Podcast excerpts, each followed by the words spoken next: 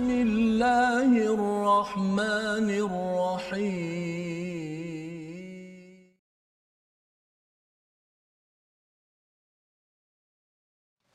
أعوذ بالله من الشيطان الرجيم. بسم الله الرحمن الرحيم. الحمد لله رب العالمين. الرحمن الرحيم. مالك يوم الدين. إياك نعبد وإياك نستعين. اهدنا الصراط المستقيم. صراط الذين أنعمت عليهم غير المغضوب عليهم ولا الضالين.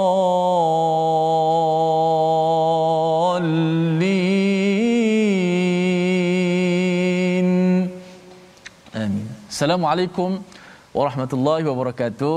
Alhamdulillah wassalatu wassalamu ala Rasulillah wa ala alihi wa sahbihi wa man walah amma ba' Apa khabar semua penonton-penonton, sahabat-sahabat Al-Quran? Alhamdulillah sekali lagi kita bertemu dalam My Quran Time baca faham amal.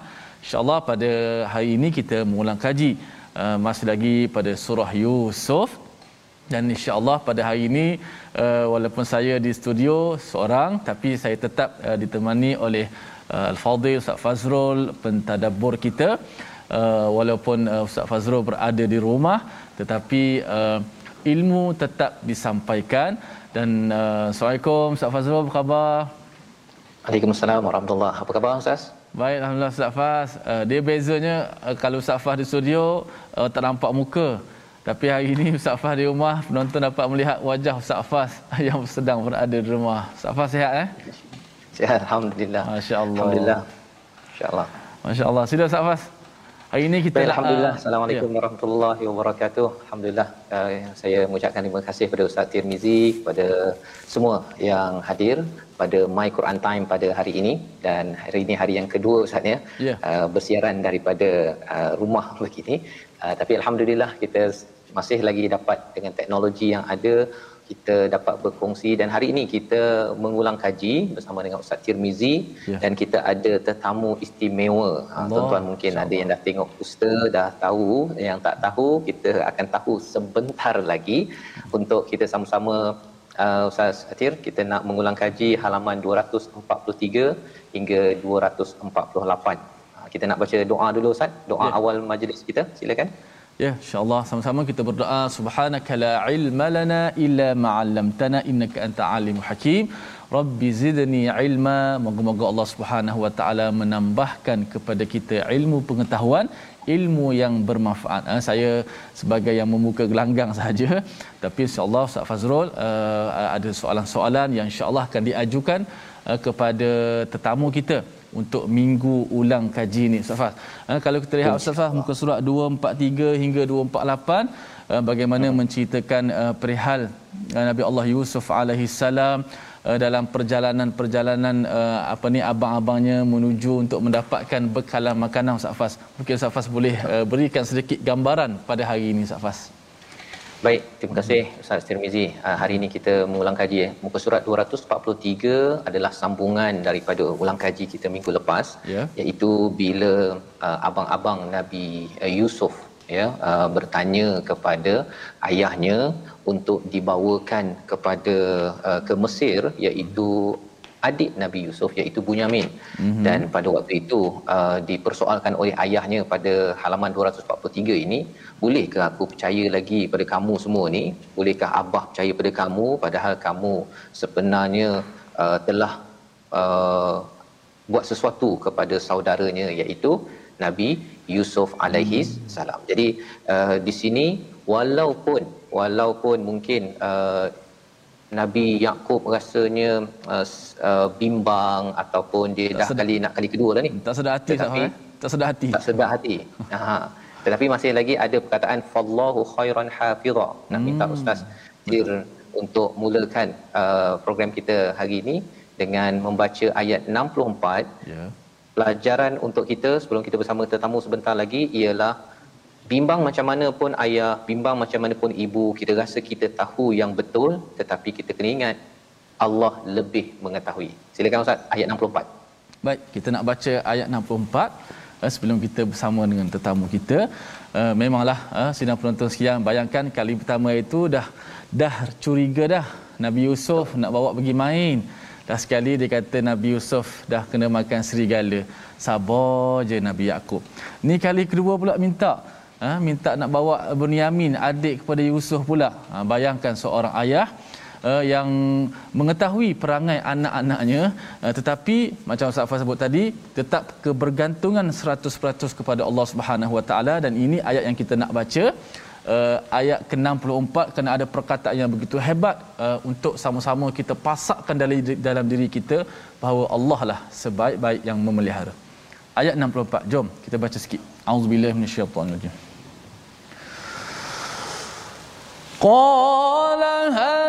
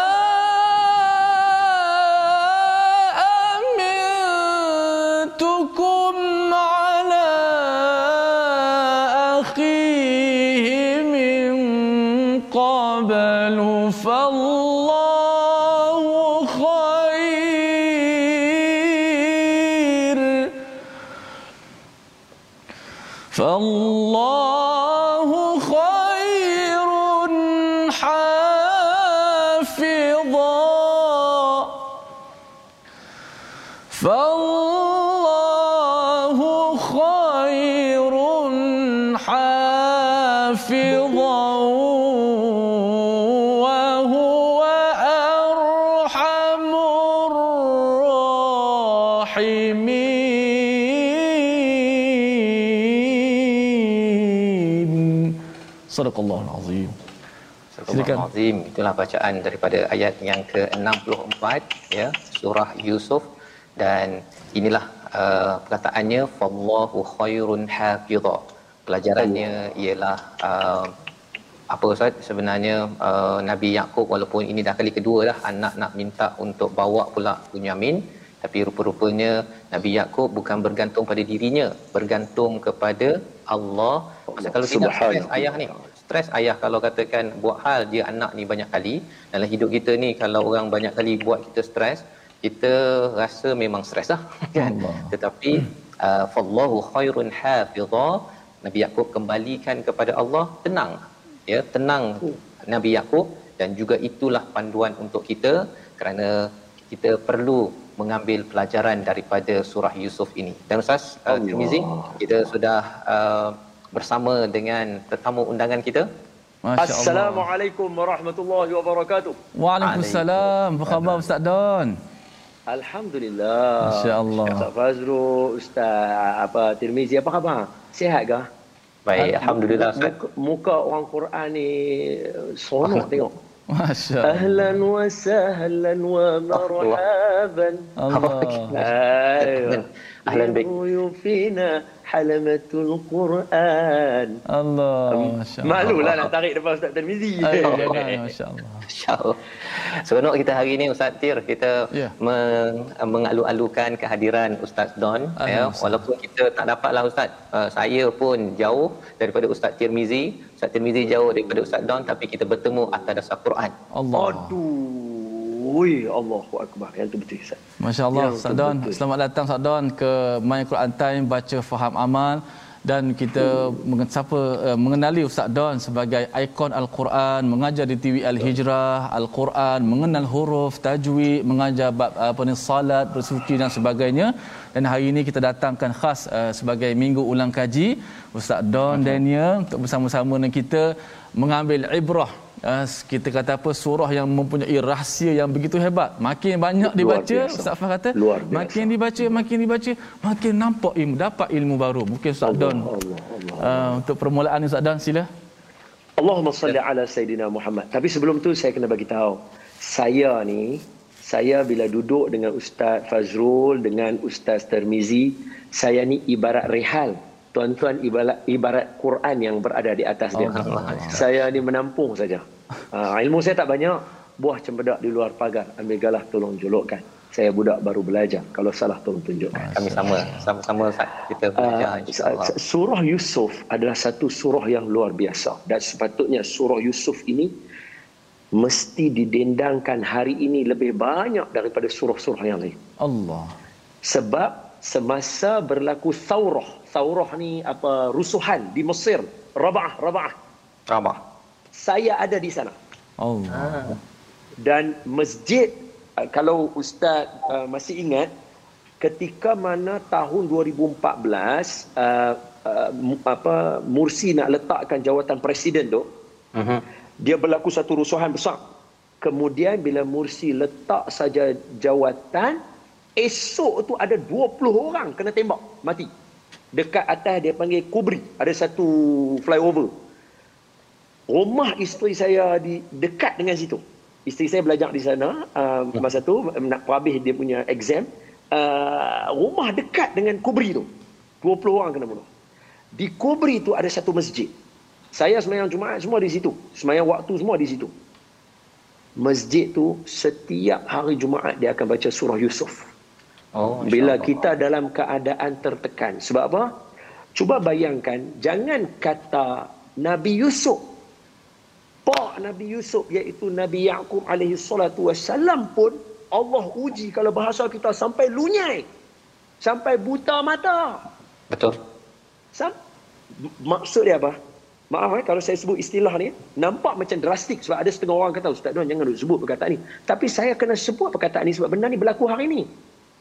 Dan perkataan ini adalah perkataan dalam surat khabar. Semua pakai perkataan yang sama. Apa dia? Kalaulah situasi yang sama berlaku kepada hari ini terhadap diri kita yang terjadi kepada ayah Nabi Yusuf iaitu Nabi Yaakob, pasti di kalangan kita ada yang membunuh diri. Uh-huh. Ha. Sebab apa? Sebab bayangkan Nabi Nabi Yaakob menggunakan perkataan-perkataan yang macam kita guna istilah inna inna ma ashku bathi wa huzni bathi wa huzni ila Allah apa seolah-olah menggambarkan sesuatu yang hati dia tak boleh nak gapai. Pasal apa dia kata satu benda yang tak boleh gapai? Sebab bila satu orang hilang anak berbeza dengan satu orang yang mati anak. Satu orang yang men, anaknya meninggal dunia, dia tahu anak dia dah jadi bekal untuk dia di akhirat dan dia tahu di mana kubur anak dia ada. Uh-huh.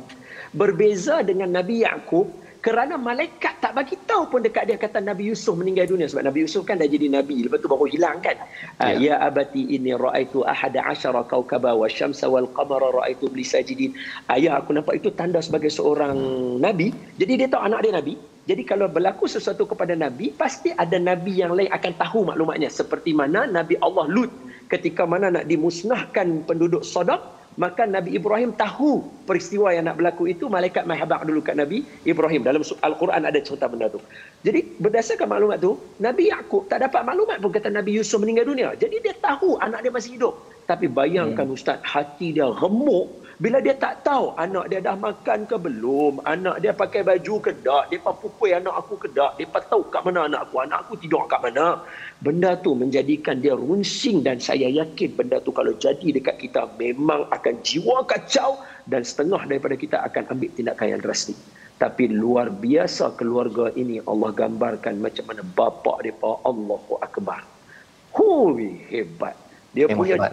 cantik susunan ayah dia tu bentuk anak-anak dia tu macam mana dan tadi masa saya masuk saya dengar ustaz doa abang kata anak-anak ni dia bawa nanti kepada mak bapak ni kan gundah gulana ya itu perangai anak-anak uh-huh. saya nak sebut kepada semua ibu bapa yang menonton cuba perhatikan ayat sebelum kita nak masuk cerita ni ketika mana Nabi Allah Yusuf dengan abang-abang dia dibawa abang-abang dia bawa dia pergi ke perigi tu yang depa duk tabuh dia tu Ya. Yang dia tabuh dia apa tu dia tahu dia masuk dalam tu.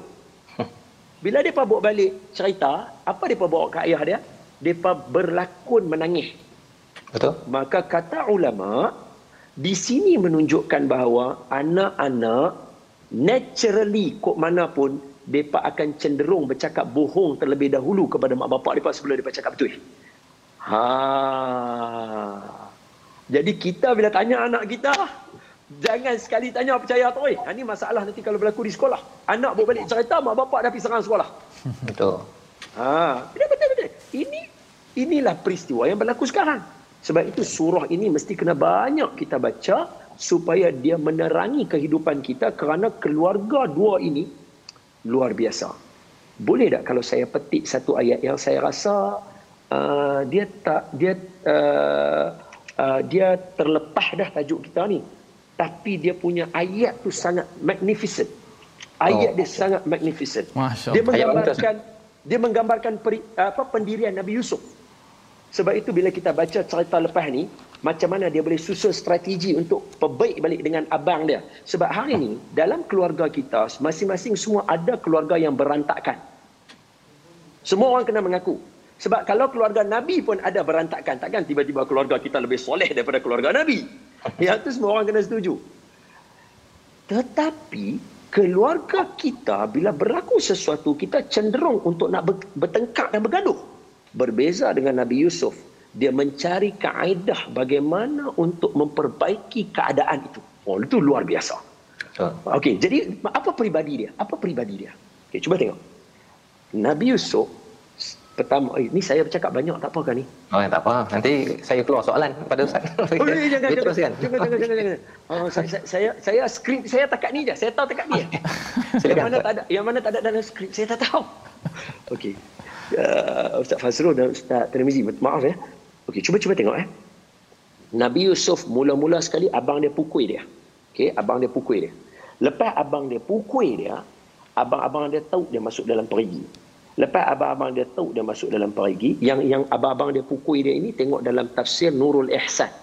Dan kata tafsir Nurul itu tafsir orang Melayu lah kita kata, tafsir orang Melayu. Satu-satunya tafsir orang Melayu selain daripada tafsir Bawi Melayu, Al-Jawi itu kan. Tafsir Nurul Ihsan ni dibaca di pondok-pondok. So tafsir Nurul Ihsan kata apa pukul apa Nabi Yusuf, depa tahu Nabi Yusuf masuk dalam perigi, kemudian mereka jual Nabi Yusuf. La haula wala quwata illa billah. Yang ni ni kira bukan jual bahasa kita. Dia bukan kata ni hang jual aku no. Dia bukan yang tu. Ni jual literally bisamanin bakhsin.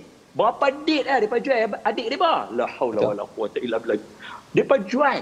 Lepas depa jual, Nabi Yusuf daripada seorang nabi, anak kepada seorang nabi yang duduk dalam keluarga yang bahagia, kita kata, tiba-tiba menjadi seorang hamba yang hilang harga diri.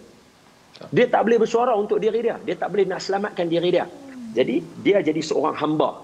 Kena pula, dia kena, apa kita kata, dia kena, apa, uh, diperkotak-katikkan oleh Zulaikha, isteri kepada Al-Aziz dan kalau kita boleh ambil sikit lepas tu dipenjarakan. Okay? cuba bayangkan Nabi Yusuf ni kena semua benda ni. Berturut-turut lepas satu timpa satu ni bukan pepatah kita dah. Bukan jatuh di timpa tangga. Dia jatuh di timpa tangga kena batu paku cucuk kat kaki ah dia jadi lagu tu. Dia bukan jatuh di timpa tangga saya. Kena tahu. Berkali-kali. tetapi ketika mana ha ni tengok ketika sebab ustaz cakap tadi ustaz Fazrul bila saya masuk masuk ustaz kata cuba tengok Nabi Yakub dia serah kepada Allah tu. Maknanya didikkan seorang ayah macam tu dia boleh bentuk anak yang macam mana? Cuba tengok anak dia macam mana? Ketika mana dikepung oleh Siti Zulaikha Nabi apa dikepung oleh Siti Zulaikha apa nama Allah SWT Nabi Yusuf tak, tak boleh lari pergi mana? Dia tutup semua tingkap apa semua kan? Dia kata hai talak mai kat aku come here darling. Dia kata lagu tu lebih kurang lah kan? Dia kata come here darling apa jawapan Nabi Yusuf? Nabi Yusuf kata apa? Uh, apa? Ma'adallah. Ma'adallah. Innahu Rabbi ahsana mathwai. Allahu Akbar. Ini perkataan luar biasa. Bayangkan dia boleh kata apa? Aku berlindung dengan Allah. Sesungguhnya Allah terlalu baik kepada aku. Kalau bahasa kita, terlalu baik apa buat lagu tu? Bagi hang kena pukul, bagi hang kena tok dalam perigi, bagi hang kena apa nama apa nama apa lagi apa lagi tadi tok dalam perigi, bagi hang kena jual, bagi hang jadi hamba, bagi hang kena goda, apa Allah Ta'ala baik tara mana duk bagi jadi lagu tu. Tapi Nabi Yusuf hasil didikan ayah dia yang kata inni ashku basi wa huzni ilallah tu. Boleh bentuk jadi seorang anak yang kata apa? Innahu Rabbi ahsana matwai. Tuhan terlalu baik kepada aku. Maka sebelum kita nak berhenti rehat lagi beberapa minit ni, saya nak bagi tahu kepada sidang penonton, kalau itu terjadi kepada Nabi Yusuf, Nabi Yusuf masih kata Allah terlalu baik kepada dia, saya rasa kehidupan kita jauh lebih baik daripada itu untuk kita kata Allah buat teruk pada kita.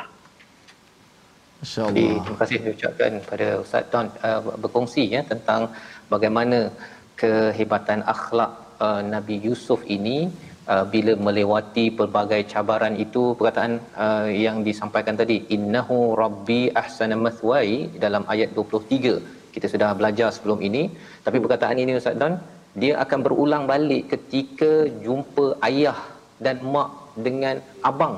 Ha, lebih yeah. kurang perkataannya ada perkataan tu tapi kita nak nak nak nak dengar dulu satu ayat ya. Satu ayat daripada muka surat 244 ha, ini kita bersama dengan Ustaz Tir di studio kita. Yeah. iaitu dia pasal cabaran demi cabaran ini sebelum nak sekali lagi kita dengar uh, Nabi Yusuf memuji Allah memuji Allah betul-betul ini ayat yang ke 77 ha, 77 muka surat 244 silakan ustaz Tirmizi untuk memimpin bacaan Baik, uh, kita nak meneruskan lagi pengembaraan kita ulang kaji surah Yusuf ni macam tengok movie kata Ustaz Fas. Eh? Macam tengok filem sebab dia punya susunan dia bersambung-sambung dan tak terputus-putus. Ini salah satunya surah yang sempurna menceritakan tentang Nabi Allah Yusuf AS. Saya baca ayat 77 eh, terlebih dahulu. A'udzubillah minasyaitanirrajim. Qalu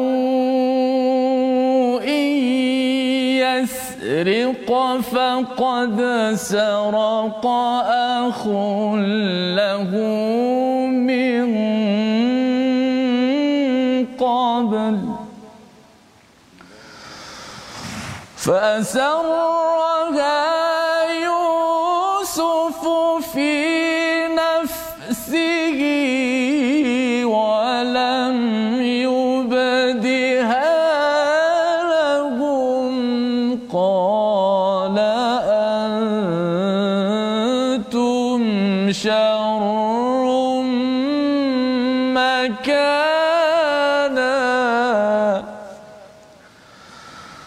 والله أعلم بما تصفون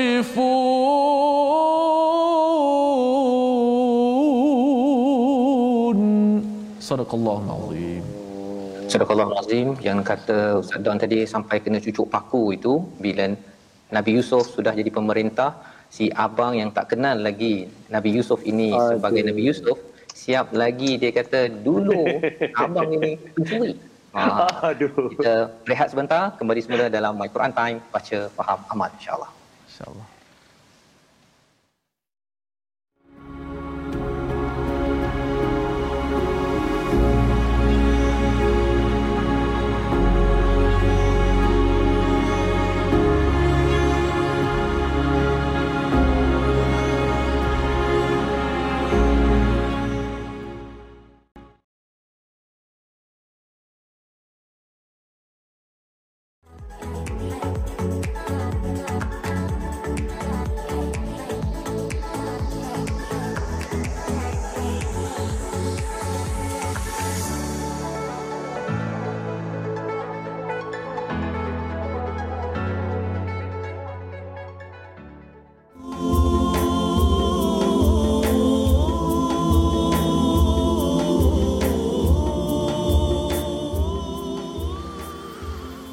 لا حول ولا قوة إلا بالله العلي العظيم.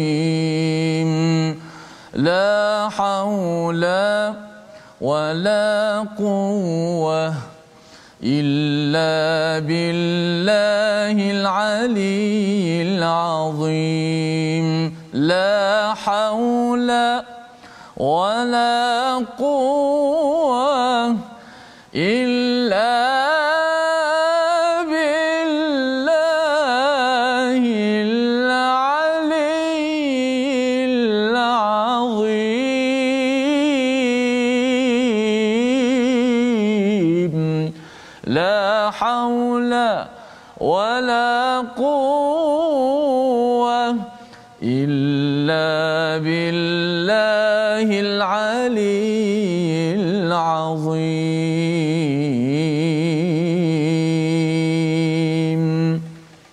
Alhamdulillah, terima kasih kepada semua penonton-penonton, sahabat-sahabat Al-Quran sekalian kerana terus istiqamah ceria dalam My Quran Time baca faham amal. Alhamdulillah kita bersama dengan Ustaz Fazro dan juga tetamu kita Ustaz Don mengupas tentang cerita kita. Sekarang ulang kaji kita berkisah tentang babak yang seterusnya. Barang kepunyaan raja dah hilang. Ha, kita dah baca, saya baca ayat 77 tadi. Ha, sempat lagi abang-abang dia buka pula cerita lama. Entah betul ataupun tidak. Ha, katanya, oh kalau dia ni mencuri. Dulu, dulu uh, adik saudara dia pun pernah mencuri. Dia tak sedar, dia bercakap tu tentang depan betul-betul Nabi Allah Yusuf AS. Hebat siri-siri kesabarannya. Saya serah kembali pada Ustaz Fas dan Ustaz Don. Masya-Allah, terima kasih Ustaz uh, Tirmizi. Itulah uh, ulang kaji kita sebagaimana yang disampaikan oleh Ustaz Don sebentar tadi bahawa perjalanan Nabi Yusuf ni apa uh, sudah jatuh ditimpa tangga jat, apa langgar batu kena cucuk. Batu. Cucuk paku pula. kena cucuk paku. Pasal apa? Pasal dengan uh, ayat yang Ustaz Tir baca sebentar tadi, ayat yang ke uh, 77 sebenarnya uh, dia siap kutuk lagi kepada Nabi Yusuf. Padahal kutuk tu kat depan-depan. Kan? Mujurlah alhamdulillah lah. Hebatnya Nabi Yusuf akhlaknya ni disimpan betul-betul istilah yang digunakan ini. Ya Allah nyatakan um, apa fa asarraha ya? Dan juga walam yubdiha lahum maksudnya betul-betul simpan sampaikan si abang ni puji kepada al aziz minta kalau boleh kita uh, kautim sikit boleh tak? Ha kan? Jadi ustaz Don kita nak sambung balik ya. Dia dah kau tim ini kemudian dalam ayat 79 ada perkataan yang sama macam ketika berjumpa dengan Zulaiha itulah isteri Al-Aziz tu pada ayat 79 iaitu qala ma'azallah. Komentar ya. ulang kaji kita ustaz Don. Allahumma salli ala sayidina Muhammad wa ala ali sayidina Muhammad Nabi Yusuf alaihi salatu wassalam kita nak semua orang faham peristiwa yang sedang berlaku. Bila mana Nabi Allah Yusuf diangkat oleh Allah kedudukannya menjadi raja dan sekarang ni dia berhadapan dengan abang-abang dia yang mai balik dekat dia dan bawa orang yang dia minta untuk bawa. Sebab mereka termakan budi dia bila dia bagi balik harta dia. So semua orang kena bayangkan bila Nabi Yusuf duduk dalam keadaan macam tu. Bila duduk-duduk dalam keadaan macam tu, tiba-tiba dibuatkan pengumuman barang hilang kemudian buka-buka ada dalam barang adik depa. Yang mana depa dah janji dah dengan pak depa, kami akan bawa balik adik ini balik. Oh, balik. Ha, jadi sekarang ni dah jadi genting lah. Dua kali depa janji, dua kali dah mungkir dah ni situasi dia. Kemudian ketika jadi macam tu bila bila dibuka-buka tengok jatuh depa tak sedar lagi apa-apa yang akan jadi selepas tu. Depa kata hmm, patut padan pun dia ni mencuri. Abang dia dulu pun mencuri nama dia, dalam bahasa istilah kita yang nama Yusuf tu mencuri juga. Depa tak tahu hak depa bercakap tu Yusuf tu ada. jadi kalau kita pun jadi macam air besar kecil besar kecil juga aku tengok ni. Ha, ya lah, eh, kalau diikutkan Nabi Yusuf dia boleh bagi arahan untuk tangkap depa. Sebab dia raja di tempat itu. Dia yang berkuasa ketika itu. Tapi hebatnya Nabi Yusuf. Nabi Yusuf menggunakan tempoh ni untuk berdialog lagi dengan mereka. Nak tengok bila mereka sebut dengan mengatakan, janganlah ambil dia ni. Ayat kita pergi ayat 79. Ayat 78 tu dia kata, janganlah ambil dia ni. Dia ada pak dia yang tua. Kesian dekat dia. Pak dia kata suruh bawa balik. Dia balik tu kalau dalam bahasa kita kata lagu tu ambil lah salah seorang hak, sanggup hak lain tu jadi galang ganti. Allah Akbar. Sanggup. Kemudian barulah kita dengar qala ma'adzallah kata Nabi Yusuf. Nabi Yusuf kata, aku berlindung kepada Allah daripada menahan seseorang kecuali orang yang kami jumpa dekat dia berkaitan dengan apa yang ada kita janji tadi masa awal-awal aku kata apa pencuri. Kan dia punya Perdana Menteri kata, "Hai, berhenti pencuri." Berhenti ayat atas tadi kan. Ayat atas tadi, ayat yang ke-72. "Hai, berhenti pencuri." Dia kata, hai pandai hang panggil pun kami mencuri. Kami ni pak kami ajak kami elok. Barang raja hilang. Salah seorang daripada hampa mesti ambil. Dia kata, kami tak gamak nak curi lah. Kalau ada, biar dia yang bertanggungjawab. Ha, tadi dah janji dah. Kalau dia ada, dia yang bertanggungjawab. Okey, cantik. buka. Buka, buka. Kedum. Jumpa. Cawan raja yang tu adalah adik dia punya. Pun tak tahu kata yang ni set upnya. Jadi dia kata, mak, kalau dia ni mencuri memang patut pun abang dia dulu mencuri. Patut tu dia kata, aku tak boleh ambil orang lain. Hampa dah janji tadi dekat aku. Rupanya ayat-ayat qala ma'adallah ni, kalau kita tengok balik apa nama cerita minta berlindung dengan Allah ni, ingat tak Nabi Musa masa dia tanya Nabi Musa, ni Nabi Musa ada orang kena bunuh ni. Macam mana kita nak tahu surah Al-Baqarah tu? Mm-hmm. Kan? Nabi Musa berkata benar yang sama juga. Aku minta berlindung daripada Allah daripada jadi orang yang zalim macam apa. Ha, betul tak? Uh, ayat dia apa? Uh, a'udzubika an akuna minal jahilin. Aywa, a'udzubika akuna minal jahilin. Aywa, aku minta berlindung daripada jadi macam tu. Sama Nabi Yusuf. Sebab semua Nabi pendirian mereka mesti sama. Mesti sidik, amanah, tablik, fatanah. Mesti sama. Maka dia kata, aku minta lindung daripada Allah. Tahan orang yang salah aku kena ambil orang yang kamu dah kalau tidak aku zalim dengan orang mana kami zalim daripada kami nak jatuh hukuman ke hamba kami pula yang akan jadi zalim maka ketika inilah akan berlaku satu pergelutan yang besar dalam keluarga ini di kalangan anak-anak okey titik sekejap saya nak sebut kepada semua ketika berlaku peristiwa besar inilah dia akan mematangkan abang-abang dia sehingga mereka boleh pergi buat pengakuan depan ayah mereka selepas ni. Lepas peristiwa ni lah kan, kan mereka dah, dah terkepit dah. Saya kena ambil juga. Uh, Bunyamin ni kena duduk juga dengan saya. Tak boleh sebab dia yang curi tadi hampa dah janji. Bila sampai di tengah perjalanan, ayat selepas itu nanti, abang mereka yang nama Yahuza dalam satu riwayat. Saya, untuk pengetahuan Ustaz Faz dengan Ustaz Tirmizi, surah Yusuf ni kami talaki dengan salah seorang uh, guru yang alim di Pulau Pinang uh, yang masih hidup sampai sekarang al-alim uh, Syekh Abdullah Bukhari. Salah seorang pentasih al-Quran di negara kita. Kalau kita buka dulu Quran lama-lama ada nama dia nombor 4 Maulana Syekh Abdullah Bukhari. Kami surah Yusuf ni kami talaki dengan dia. Dan hari tu sekali tu kita pi refresh balik ilmu ni masa tu beliau dah sakit dah. Beliau duduk di di di di katil beliau. Kita pi duduk dengan dua tiga kawan. Kami ber, bersila di bawah katil beliau tu. Duduk beliau duduk ada atas katil. Kita minta murajaah balik surah ni untuk kami dapatkan gambaran balik supaya tak tersilap nak cerita dekat orang. Cerita ni betapa besarnya cerita ni dalam peranan untuk kita duduk sebagai manusia. Sebab apa? Bila jadi peristiwa yang menyekat ni sometimes bahasa Inggeris dia kata apa? Sometimes we work best under pressure. Ah. Bila kena pressure lagu ni, abang dia yang sulung kata, aku tak akan balik ke sana, aku tak akan balik pergi jumpa ayah. Aku akan duduk kat Padang Pasir ni tengah-tengah ni sampai ayah redha dengan aku. Aku tak mau cerita apa dekat ayah. Saat lagi ayah akan kata aku penipu besar. Dua kali dah peristiwa berlaku. Ha, ini pengajaran untuk semua yang menonton. Abang, kakak, ibu bapa tolong jangan menipu. Sekali kita menipu dia akan bawa kepada menipu kali kedua dia akan bawa menipu kali ketiga.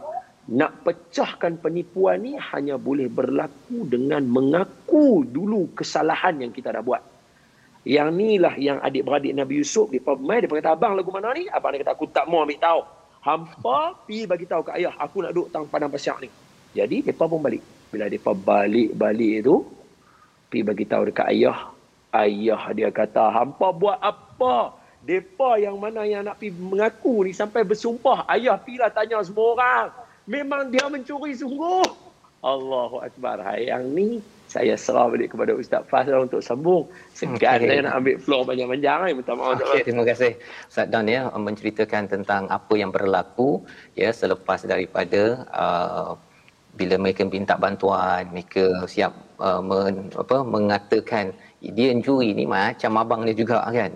Tetapi Nabi Yusuf menunjukkan uh, akhlak yang amat bagus, malah lebih daripada itu dapat lagi korek lagi kan. Betul ini ayahnya tua, ini memang confirm lah ni.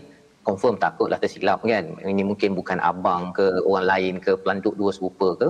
Dan itulah yang berlaku sampai kepada Nabi Yaakob, balik abang-abangnya ini uh, membawakan ya Nabi Yaakob bertanya ya tentang kamu ni memang rasa buat memang rasa kamu ni okey. Padahal sebenarnya tak okey. Ya istilahnya bal sawwalat lakum anfusukum amra pada ayat yang ke-83 jadi perkataan bila sedih sangat inilah yang dirakamkan oleh al-Quran. Perkataan ini jugalah yang kita akan selalu amalkan pada ayat 86 yang kita akan bacakan dipimpin Ustaz Tirmizi. Ayat 86 ini Nabi Yakub mengadu kepada Allah ketika amat perit cabaran yang ada kalau Nabi Yusuf itu dahlah jatuh tangga kena batu cucuk kaki yang ini pun sama juga bagi seorang ayah Allah. bila dah mendidik bagi peluang percaya anak kali kedua masih lagi si anak Allah. di berbuat sesuatu yang mengecewakan tetapi ini adalah ketentuan daripada Allah mari kita baca ayat 86 Masya-Allah ha? Begitu bersemangat eh? Ha? Ustaz Dom Ustaz Fas untuk nak beri gambaran. Movie tu bukan movie lagi dah. Seolah-olah kita berada macam zaman Nabi Allah Yusuf. Eh Ustaz Don kita dengan bahasa lorak utara masya-Allah. Eh, nak visual live kan keadaan sebenar subhanallah. Eh, seolah kita berada dalam cerita tersebut subhanallah. Eh, terima kasih. blockbuster blockbuster. Blockbuster, blockbuster. dia bukan cerita biasa-biasa subhanallah. Baik saya nak baca satu ayat. Nanti dua-dua kupas. Ayat 86 ini juga ayat yang sangat luar biasa uh, tentang uh, bagaimana pengaduan uh, Nabi Allah uh, Yaqub apabila mendengar cerita ni uh, bayangkanlah uh, uh, suasananya uh, mula Yusuf dah hilang. Ini Bunyamin pula. Nabi Yaqub nak mengadu kat siapa? Nak mengadu kat anak-anak. Oh. anak-anak semua buat perangai. Akhirnya tengok ayat ini kita baca. Auzubillahi Bismillahirrahmanirrahim. Qala innama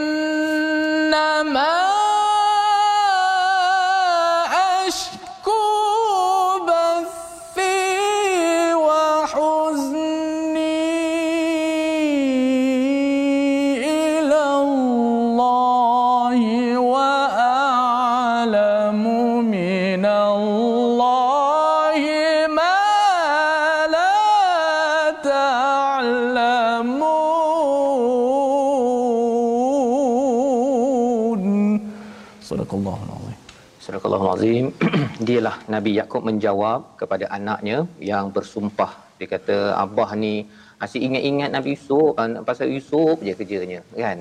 Itu yang disampaikan pada ayat 85 ayat 86 Nabi Yakub yang bersendirian ya istilahnya uh, membawa diri bercakap berkata innama ashku bathi wa huzni.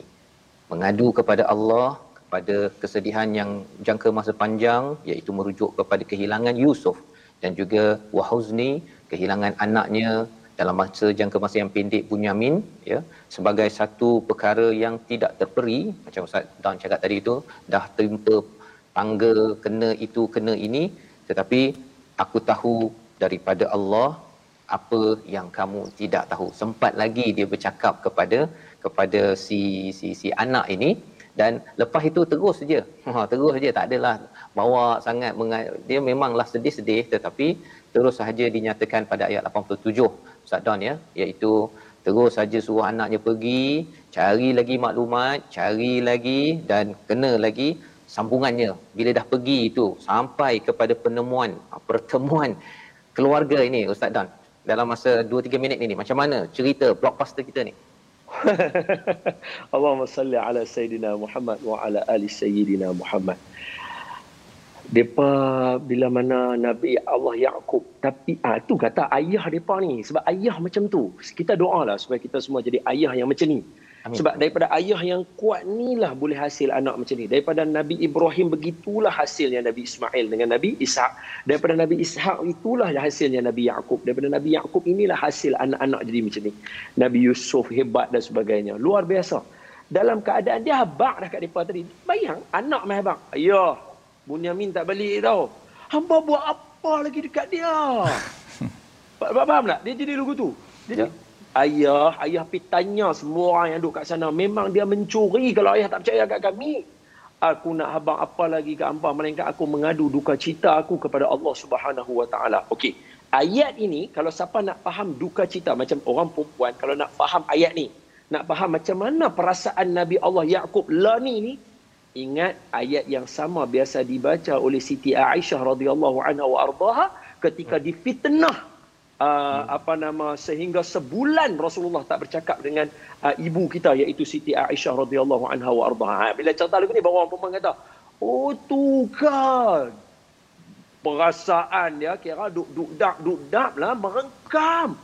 Dia jeraplah dalam perasaan. Ha, baru dia faham perasaan yang sama. Sebab Siti Aisyah ketika dibelenggu fitnah mengadu ke ayah pun ayah kata itu Rasulullah. Pi dekat Rasulullah pun Rasulullah siap kata lagi Aisyah kalau hang buat taubat pada Allah. Kalau hang tak buat jadi perasaan serba salah duduk-duduk lagu tu. Pi tak pi, pi tak pi, mai tak mai duduk jadi lagu tu membuatkan tak ada siapa boleh dengar. Siti Aisyah kata aku mengadu duka cita aku hanya kepada Allah dengan dia mengatakan aku berkata seperti Nabi Yaakob berkata. Ha ni ayat dia. Hak inilah ayat yang sama. Jadi perasaan kedua-dua mereka itu ditimbang tara dengan ayat Al-Quran tadi itu. Dan Nabi pun tak kata apa yang Siti Aisyah kata itu salah. Maknanya dua-dua perasaan itu betul. Dia sekata perasaan dia macam mana yang menggunung untuk mereka berdua. Kemudian dalam keadaan macam tu, dalam baru dia mengadu, Ya Allah, aku mengadu duka cita aku kepadamu, Ya Allah. Perasaannya tak boleh nak gapai, dia habak pula. Tapi aku tahu benda yang hampa semua tak tahu. Hak tadi itulah. Anak aku tak mati lagi. Anak aku duduk hidup. Aku tahu anak aku masih duduk ada. Dia terus bagi tahu kat mereka. Seolah-olah dia nak tunjuk dekat mereka. Anak-anak jangan putus asa. Perbuatan dia tu dia tunjuk dah siap-siap. Anak-anak jangan putus. Kalau dalam bahasa Arab dia kata dakwah bil hal. Kalau dalam bahasa Inggeris dia kata apa? By example. Apa apa apa yeah. by example? Um, Allah nak cakap Mak Saleh lupa. Saya pun lupa. Okay. Tak jadi ya. Bahasa Arab je lah. Dakwah bahasa Arab je. Dakwah bil hal. Uh, apa nama tunjuk dengan contoh teladan. So ayah tu tunjuk dah. Walaupun aku lepas mengadu ke Allah, aku terus kata ke anak-anak, hamba pergi cari adik-beradik hamba. Barulah lepas tu dia habaq dekat depa, wahai anak-anak aku, la tayasu min rauhillah innahu la yayasu min rauhillah illa alqaumul kafirun. Barulah ngam perkataan dia dengan perbuatan dia. Dia sendiri tak putus asa. Ustaz Don, bila Ustaz dia cakap begini memang sebenarnya si ayah memang menunjukkan dia istilahnya apa? Leading by example. Aduh. Ah, yang itu kan. Itu Ustaz Don cakap tadi tu. Menunjukkan kepimpinan melalui teladan dan memang oh, memang dalam sedih masih lagi boleh bercakap perkara yang baik, action dan itulah yang membawa kepada bertemunya Nabi Yusuf dan itulah yang disampaikan pada ayat 100 di mana um, Nabi Yusuf ajak uh, bertemu ayahnya angkat ke singgah sana dan perkataan yang sama macam Ustaz Don cakap tadi tentang istilah ada perkataan waqad ahsanabi ha kita nak baca ayat 100 di hujung-hujung ini Ustaz ya masa kita yang terhad tapi kita nak dengar daripada Ustaz Tirmizi ayat 100 surah Yusuf silakan Baik, eh, kita baca ayat ke-100 eh, surah Yusuf. Oh, panjang juga ayat dia. A'udzubillahi minasyaitonirrajim. ورفع أبويه على العرش وخروا له سجدا وقال يا أبت هذا تأويل رؤياي من قبل قد جعلها ربي حقا وقد أحسن بي إذ أخرجني من السجن وجاء بكم وجاء بكم من البدو من بعد أن نزغ الشيطان بيني وبين إخوتي. إن ربي لطيف لما يشاء. إنه هو العليم الحكيم. صدق الله. Surah Al-Azim inilah perkataan Nabi Yusuf apabila mereka ditemukan Ustaz Don ya. Dan apabila mereka ditemukan itu Nabi Yusuf mengulang balik semula perkataan di sini ada waqad ahsanabi ya. Allah telah membuat yang terbaik untuk aku. Kita nak doa di hujung ini Ustaz Don. Kita nak doa agar Allah pimpin kita boleh tiru. Ciri Nabi Yusuf dan dalam keadaan pelbagai cabaran ujian dalam keluarga, dalam masyarakat, pandemik sekarang ini, kita nak doa, kita masih lagi jadi orang yang kata, Allah, kau telah buat yang terbaik, Ya Allah. Kita tutup dengan doa dengan Ustaz Don. Dipersilakan. Ya Allah, maklum saya lah. Minta izin lah, minta izin. Bismillahirrahmanirrahim. اللهم اشرح بالقرآن العظيم صدورنا ويسر به أمورنا وعظم به أجورنا ووسع به أرزاقنا ونور به قلوبنا وقبورنا وقبور آبائنا يا رب العالمين. أمين. اللهم فقهنا في الدين وعلمنا تأويل واهدنا صراطك المستقيم. اللهم ارزقنا متابعة النبي صلى الله عليه وسلم أولا وآخرا وظاهرا وباطنا وقولا وفعلا وعبادة متقبل.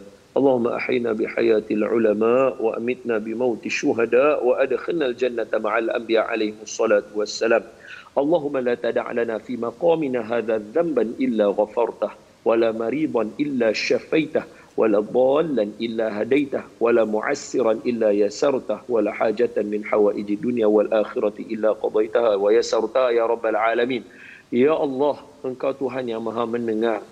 Dan Engkau sendiri yang mengatakan, berdoa kepada aku, aku pasti akan perkenankan. Maka kami mohon dengan firman-Mu itu, Ya Allah, Ya Allah, di Malaysia sekarang banyak yang kena COVID, banyak yang kena Corona, dan sekarang ada yang baru, Ya Allah, yang berjangkit lebih cepat. Sesungguhnya Engkau yang mengadakan sesuatu dan mentiadakan sesuatu kami mohon padamu Tuhan yang maha pengasih, maha penyayang tolong hilangkan segala apa yang musibah berlaku kepada kami ini. Dan dalam masa yang sama jangan engkau hilangkan darjat kami. Tetap angkat dia ya Allah agar kami duduk tinggi di sisimu ya Allah. Ya Allah kami mohon selamatkanlah saudara-saudara kami yang dijangkiti sembuhkanlah mereka berilah mereka jumpa penawar kuatkan jati diri mereka ya Allah agar boleh melawan apa yang berlaku kepada mereka. Dan kepada kami yang belum dijangkiti jauhkan kami ya Allah. Jangan bagi kami kena. Sesungguhnya ia akan memudaratkan kami dan susah untuk kami beribadah padamu ya Allah. Kasihanilah kami yang lemah. Sesungguhnya engkau yang maha kaya maha hebat. Ya Allah bantulah saudara-saudara kami juga di Gaza Palestin Kashmir Iraq, Yaman, Syam dan negara-negara Islam yang lainnya. Kesian kepada anak-anak itu ya Allah. Mereka sedang dianiaya dan engkau memerhatikan perkara itu ya Allah. Maka kami mohon atas belah kasihmu, tolong kasihani mereka dan hantarkan bantuanmu anjing-anjing pergi kepada mereka untuk memusnahkan musuh-musuhmu ya Allah. Allahumma inna naj'aluka fi nuhuri a'da'ina wa na'udzubika min syururihim. Allahumma baddid syamlahum wa farriq jam'ahum wa syattid kalimatahum wa zalzil aqdamahum wa sallit alaihim kalban min kilabik. Ya qahar ya jabbar ya muntaqib ya Allah Allahumma ya muzilal kitab wa ya mujriya sa' wa ya hazimal ahzab ihzimhum ya Allah wansurna alaihim. Ya Allah berkatilah kami di dalam 10 hari pertama bulan Zulhijjah dan jadikanlah kami di kalangan hambamu yang diterima ibadah kami di bulan Ramadhan yang lalu. وصلى الله على سيدنا محمد النبي الأمي وعلى آله وصحبه وبارك وسلم والحمد لله رب العالمين Amin ya rabbal alamin. Saya serahkan terima kasih ucap diucapkan pada Ustaz Don uh, sudi bersama dalam ulang kaji hari ini Ustaz dan saya serahkan pada Ustaz Tir Baik, terima kasih Fadul Sa'don di atas doa dan penjelasan yang memahamkan kita semua dan juga Ustaz Fazrul. Mudah-mudahan uh, kita semua dipermudahkan insya-Allah. Dan bersama dengan itu seperti biasa kita ada wakaf uh, tabung gerakan ummah untuk sama-sama kita menyumbang, menginfak uh, moga-moga al-Quran ini dapat kita sebarkan kepada seluruh uh, seluruhnya uh, khususnya buat negara kita yang tercinta dan uh, kepada yang belum uh, mengambil langkah vaksin bolehlah mendaftar ke My Sejahtera dan banyakkan refresh ataupun update My Sejahtera. Moga-moga uh, ini sebagai satu usaha kita ikhtiar kita. Selebihnya kita bertawakal kepada Allah. Dan jangan lupa kita ada dua hari lagi sebelum kita bertemu dengan hari Arafah. Hari yang begitu besar Al-Hajj Arafah. Haji itu adalah Arafah. Dibanyakkan berdoa kita berpuasa. Dan uh, insya-Allah kita menjadi hamba Allah Subhanahu Wa Taala yang sentiasa menyahut perintahnya insya-Allah. Dan uh, saya mencadangkan kepada semua sahabat-sahabat untuk uh, terutama yang ada masalah tengah kesempitan tengah susah sedih kita semua dalam uh, suasana yang pandemik ujian ini bukalah surah Yusuf. Ambil wuduk buka surah Yusuf baca daripada alif lam ra sampai habis dengan erti kata memahamkan cerita ini insya-Allah Allah mengeluarkan kita uh, daripada kesempitan daripada kesedihan daripada kerisauan. insya-Allah akan dapat ketenangan keyakinan dan kekuatan serta kesabaran. Jom sama-sama kita baca surah Yusuf. My Quran time kita jumpa. insya-Allah baca faham dan amal